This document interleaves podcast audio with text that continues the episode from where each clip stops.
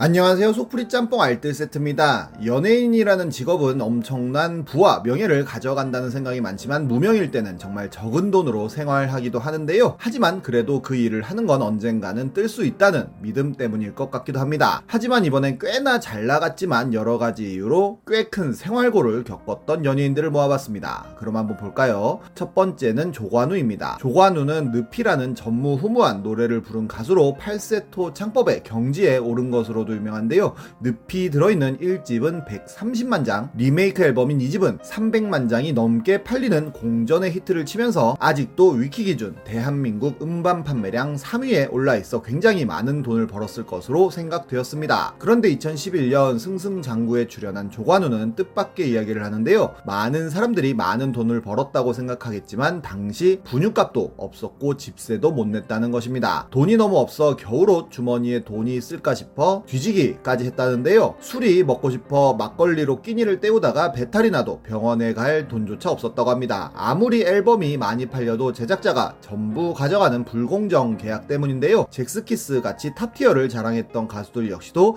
월 100만 원을 못 받았다는 이야기를 한 걸 보면 당시의 계약 방식은 철저히 제작자를 위한 정산으로 이루어졌던 것 같습니다. 도토리라는 방송에서 부당한 계약에 대응하지 않았던 이유를 물어봤을 때 마이너리그에 있던 본인을 메이저 메이저리그로 올려놨다는 이야기를 하기도 했는데요. 소속사를 옮기고 낸 3집과 4집 역시 대박을 치면서 돈을 벌기 시작했다고 하는데 많이 벌 때는 한 달에 10억 가까이 벌었다고 합니다. 하지만 쉽게 번 만큼 쉽게 썼다고도 하는데요. 쉽게 써도 쉽게 없어질 돈이 아니었지만 4집 활동 말경에 가까이에 있던 사람들이 다른 회사로 옮기면서 뒷거래를 했고 그렇게 사기를 당해 전 재산을 잃고 이혼까지 합니다. 하지만 그는 나는 가수다로 인해 다시 한번 정상의 인기에 오르는데요. 성 성대 결절에 구안와사까지 걸리면서 공백기를 가지게 되었고 재혼도 하고 여러 가지 연기에 도전하여 인상 깊은 연기력을 보여주면서 다시 한번 재기하지만 재산 관리를 맡은 사람이 15억 원의 빚을 남기고 도망가면서 신용 불량자가 되어 두 번째 이혼을 하였고 가지고 있던 집 두 채도 경매로 넘어가고는 아들 집에 얹혀 산다고 사람이 좋다라는 프로그램에서 밝히기도 했습니다. 2018년 당시에는 그래도 빚이 2억으로 많이 줄어 있다고 밝히기도 했는데요. 연기도 굉장히 굉장히 잘한다는 평가를 받고 있어 가수도 가수지만 배우로 크게 성공하시면 좋겠습니다. 다음은 임재범입니다. 임재범 역시도 김나박이보다 한 티어 위에 있다는 평가를 받을 정도로 어마어마한 노래 실력을 자랑하는 가수인데요. 여담이지만 연기도 했는데 엄청난 꽃미모를 자랑하기도 했습니다. 너를 위해나 고해 같은 곡은 지금도 노래방에서 많이 불리고 있기도 한데요. 그런데 1998년 고해 활동 당시에 가장 괴롭고 심한 우울증에 시달렸 다. 있었다고 합니다. 불안이 엄습해 왔는데 아무런 이유가 없었고 그는 무대 공포증까지 겪었으며 혹시나 다른 집으로 본인 편지가 배달되었을까봐 48개의 편지를 모두 확인해 주민 신고가 들어올 정도로 정신적으로 아팠었다고 합니다. 그렇게 노래는 히트쳤지만 활동을 하지 못하다 보니 생활고에 시달렸는데 저작권료로 나오는 월 100에서 200만 원으로 딸까지 키우기에는 많이 버거워 길에 버려진 담배 꽁초를 주워서 핀다든지 전기료가 아까워 아이에게 TV 도 수도 하루 1시간만 보여주고 9시 이후에는 아예 코드를 뽑았으며 수도세가 아까워 씻지도 않았다고 합니다. 어린이 대공원에 데려갔지만 장난감을 마음껏 사주지 못해 달리기도 했다는데요. 그래도 어떻게든 생활비를 위해 수요 예술 무대 같은 무대에도 오르기도 하고 추노의 낙인 같은 OST 작업을 하기도 하면서 돈을 법니다. 그러다가 아내가 암에 걸리면서 치료비에 대한 압박이 찾아왔다고 합니다. 그때 나는 가수다에서 임재범을 섭외했고 지금까지 번 돈을 모두 합친 것보다 더 많은 많은 돈을 벌 수 있다는 이야기에 나는 가수다에 합류하여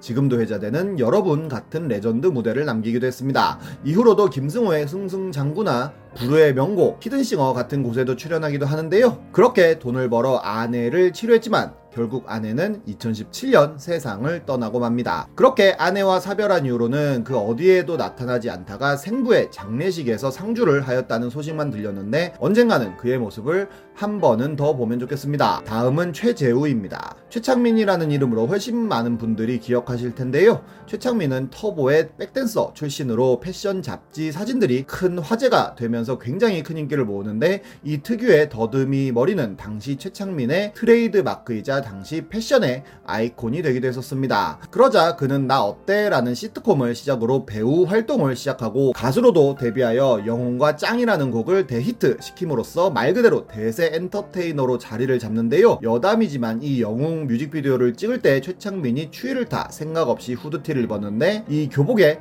후드티 패션이 엄청난 유행을 탔고 지금도 많이 입고 다닐 정도입니다. 그래서 그런지 이렇게 교복 광고를 하게 됐는데요. 게다가 스포트 리플레이라는 패션 브랜드의 모델이 되어 스포트 리플레이를 순식간에 대세 브랜드로 만들기도 할 정도였습니다. 그런데 기획사 대표한테 사기를 당하면서 모든 재산을 잃고 빚만 지게 됩니다. 최재우는 굉장히 가난했던 가정 형편 때문에 어린 나이부터 장례 알바나 분뇨지게 알바까지 못해본 알바가 없을 정도였다는데 돈을 벌기 위해 찍은 잡지 사진으로 그가 뜨자 굉장히 많은 기획사 대표들이 그에게 명함을 줬지만 뭔가 무서워서 그냥 버렸다고 하는데요. 보통의 대표들은 고가의 외제 차량을 끌고 왔었지만 어느 날 한 여성 매니저 실장이 조촐하게 버스를 타고 와서는 햄버거 단품을 사주면서 매니지먼트 제안을 했고 이런 모습에 마음이 이끌려 이 사람과 일을 시작하게 되었는데 이 사람을 전적으로 믿고 3년간 활동을 하면서 인감까지 맡겼었다고 합니다. 그런데 이 실장은 조폭계 기획사에 최창민에 대한 모든 권리를 팔아 넘겼다고 하는데요. 뿐만 아니라 수익금과 차기 앨범 투자금까지 모두 훔친 데다가 최창민 이름으로 빚까지 져놓고는 도망갔다고 합니다. 새 기획사는 바로 최창민에게 밤업소에서 공연할 것을 지시했지만 최창민은 팔을 부러뜨리면서까지 거절하여 결국 사장 여자친구가 하는 음식점에서 사인회 한 번을 하는 것으로 합의했다고 합니다.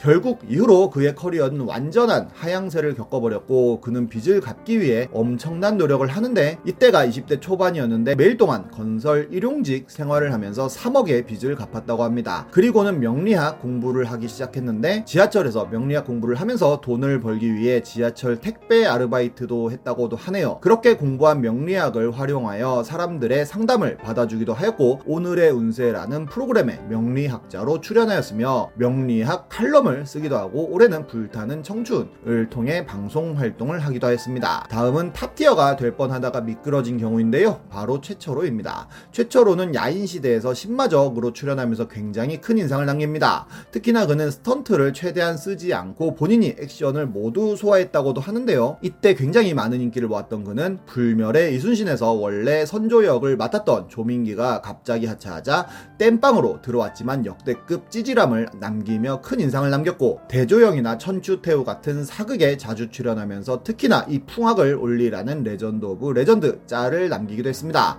내조의 여왕에 출연하면서 점점 대세 배우로 자리 잡는데요. 이렇게 꽃길만 걸을 줄 알았던 그가 드라마 동의에 출연하던 중 함께 출연했던 손일건과 함께 한 술자리에서 여배우를 때리는 사건이 벌어집니다. 심지어 지구대에서도 굉장히 뻔뻔한 모습을 보여 큰 공분을 사기도 했는데요. 오히려 본인이 피해자라며 결백을 주장했지만 모든 장면이 남긴 CCTV가 공개되면서 다음날 인기를 잃을까 싶어 거짓말을 했다는 실토를 하게 됩니다. 알려진 것처럼 여배우에게 사커킥을 한 것이 아니라 매우 경미한 폭행이었고 피해 여배우가 처벌을 원하지 않는다고도 하였고 이 과정에서 행인들과 시비가 붙어 일이 커져버린 것이 컸지만 여자에게 폭행을 했다는 사실과 거짓말까지 한 사실은 변하지 않는데요. 이렇게 최철호는 유배당하는 장면을 마지막으로 동의해서 하차하게 되고 이후로는 배우 일이 확 줄어버립니다. 그리고 사람들의 기억 속에서 최철호가 거의 사라져 버렸을 때 MBN 현장 르포 특종 세상에서 물류센터에서 일용직으로 지내는 최철호를 방송하는데요. 배우 일이 떨어지자 시작한 사업도 망해버리는 바람에 빚만 졌고 가족들이 더 고통스러워질까봐 삶을